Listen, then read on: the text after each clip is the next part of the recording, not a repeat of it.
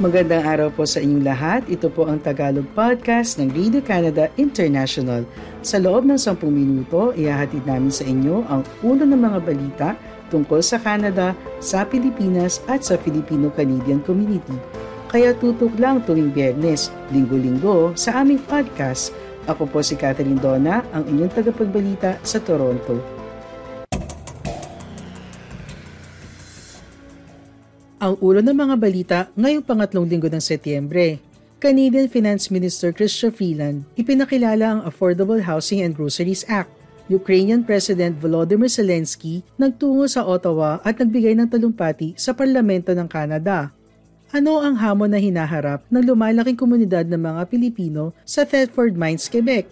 Ontario Premier Doug Ford humingi ng tawad para sa maling desisyon tungkol sa Greenbelt.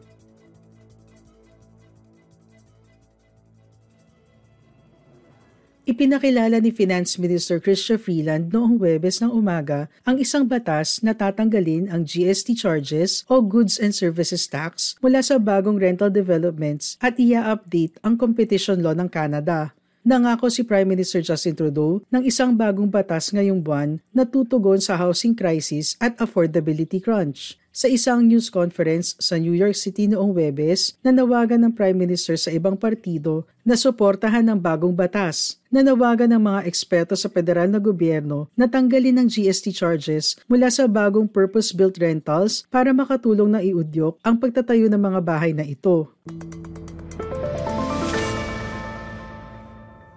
Ayon sa Finance Department, ang hakbang ay magbibigay ng $25,000 tax relief para sa isang two-bedroom apartment na nagkakahalaga ng $500,000.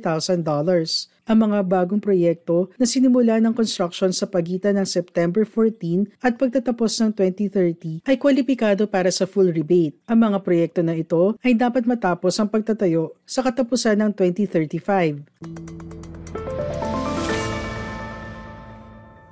Dapat palakasin ng bagong batas ang Competition Bureau, parte ng mga gawain ng federal na gobyerno upang tugunan ng mataas na presyo na itinutulak ng kakulangan sa kompetisyon. Ang batas ay bibigyan ng Bureau ng kapangyarihan na pigain ang impormasyon sa mga kumpanya para magsagawa ng market studies at hadlangan ng mga kolaborasyon na pumipigil sa kompetisyon at pagpili ng mga consumers. Tatanggalin din ito ang efficiencies defense na ginagamit upang aprubahan ang anti-competitive mergers sa mga kaso kung saan ang inefficiencies na na-generate ay ino-offset ang competitive harm. Ang mga pagbabago sa Competition Act ay sumunod sa pangako ng mga liberal na rebyuhin ng batas. Para sa iba pang balita, bisitahin ang aming website ici.radio-canada.ca. Dumating si Ukrainian President Volodymyr Zelensky sa Ottawa noong Webes ng gabi at sinasabi ng mga eksperto na ang political headwinds na kanyang haharapin sa Canada ay magiging less chilly ng kanyang naranasan sa Estados Unidos. Ito ang kanyang unang pagbisita sa Canada mula na maganap ang paglusob ng Russia noong nakaraang taon kasama ang kanyang bagong defense minister si Rustem Umerov, makikipagkita si Zelensky sa mga ministro ng federal na gabinete tungkol sa nagawang progreso ng militar ng Ukraine mula nang ilunsad ang counter-offensive noong Hunyo para itulak palabas ang puwersa ng Russia sa kanilang bansa. Inaasahan na iaanunsyo ng Canada ang dagdag na military at social assistance sa dalawang araw na pagbisita ni Zelensky sa Canada. Magkakaroon din ng formal na welcoming ceremony sa Parliament Hill ngayong araw. Nang bumisita siya sa Estados Unidos noong Webes, nakatanggap si Zelensky ng mas subdued reception kaysa sa isang hero's welcome na nakuha niya noong nakaraang taon walang banda na sumalubong sa kanya sa Pentagon at si US House Speaker Kevin McCarthy na alam na pagod na ang Republicans sa pagpondo sa war effort ng Ukraine ay pinili na hindi salubungin ang Ukrainian leader sa harap ng kamera.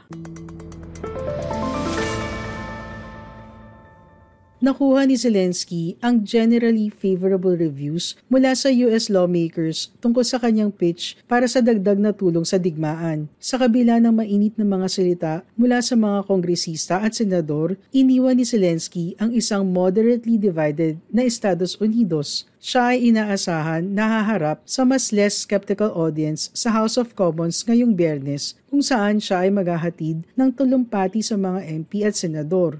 Ang isa sa mga layunin ni Zelensky sa Canada, gaya ng sa Estados Unidos, ay para bigyan ng katiyakan ang mga mambabatas na ang Ukraine ay may progreso sa kanilang counter-offensive sa silangan at katimugang bahagi ng bansa at ang Ukraine ay may estratehiya para manalo. Ito ay ayon kay Dominic Arel na chair ng Ukrainian Studies sa University of Ottawa. Mag-subscribe sa newsletter ng Radio Canada International. Magtungo lamang sa aming website, ibigay ang inyong email at makakuha ng lingguhang newsletter ng Radio Canada International.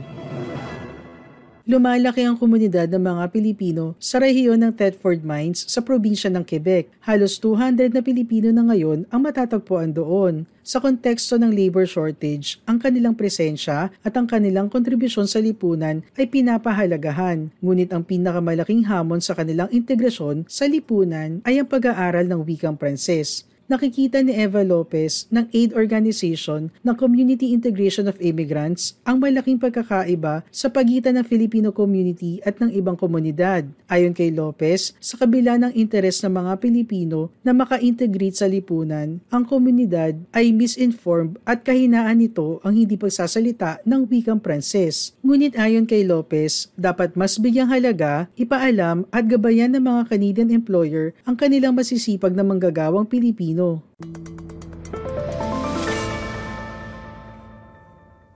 Umaasa ang kumpanyang Metallurgica Tech na makikita ang pagre-relax sa mga requirements sa wikang Princess na hinihiling ng Quebec para sa mga newcomer na gustong mag-apply para sa permanent residence. Mahigit isang kapat ng 100 employees ng Metallurgica Tech ay Pilipino ang mahalaga nilang kontribusyon ay patakbuhin ng kumpanya upang patuloy itong umunlad sa gitna ng labor shortage. Para sa mga Pilipino na naninirahan sa Thetford Mines, ang pag-aaral ng wikang Pranses at pagkakaroon ng abilidad na makipag-usap sa wikang ito ay mahalaga sa kanilang pag apply para sa permanent residence. Ngunit ang paghahati sa kanilang oras sa pagitan ng pag-aaral ng French, pagtatrabaho at pangangalaga ng kanilang pamilya ay nananatili na isang hamon. Ang Tagalog podcast ng Radio Canada International ay available din sa Spotify, TuneIn, Apple Podcasts, Amazon Music at Google Podcasts.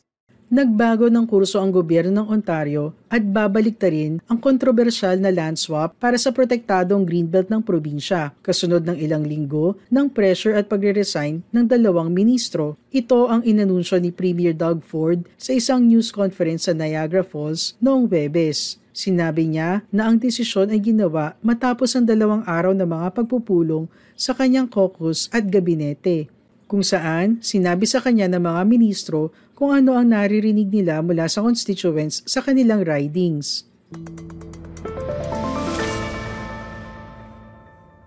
Unang nilikha ang Greenbelt ng Ontario noong 2015 para permanenteng protektahan ang agricultural at environmentally sensitive na mga lupain mula sa pagiging biktima ng urban sprawl. Noong nakaraang taon, kinuha ng probinsya ang 2,995 hektarya na lupain sa 15 sites sa Greenbelt at pinalitan ito ng humigit kumulang 3,804 hectares sa ibang lugar para tayuan ng bahay bilang tugon sa housing crisis. Pakinggan natin ang paghingi ng tawad ni Ontario Premier Doug Ford.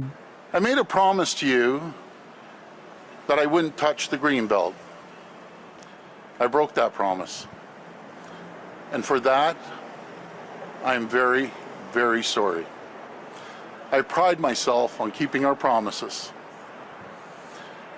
It was a mistake to open the green belt. It was a mistake to establish a process that moved too fast. This process, it left too much room for some people to benefit over others. It caused people to question our motives. As a first step to earn back your trust, I'll be reversing the changes we made and won't make any changes to the Greenbelt in the future. Because even if you do something for the right reasons, with the best of intentions, it can still be wrong. Maraming salamat po sa iyong pakikinig sa Tagalog Podcast ng Radio Canada International. Lagi po kayong makinig tuwing Bernes para makabalita tungkol sa ating mga kababayan dito sa Canada. Hanggang sa susunod na linggo, ako po si Catherine Donna ng Radio Canada International.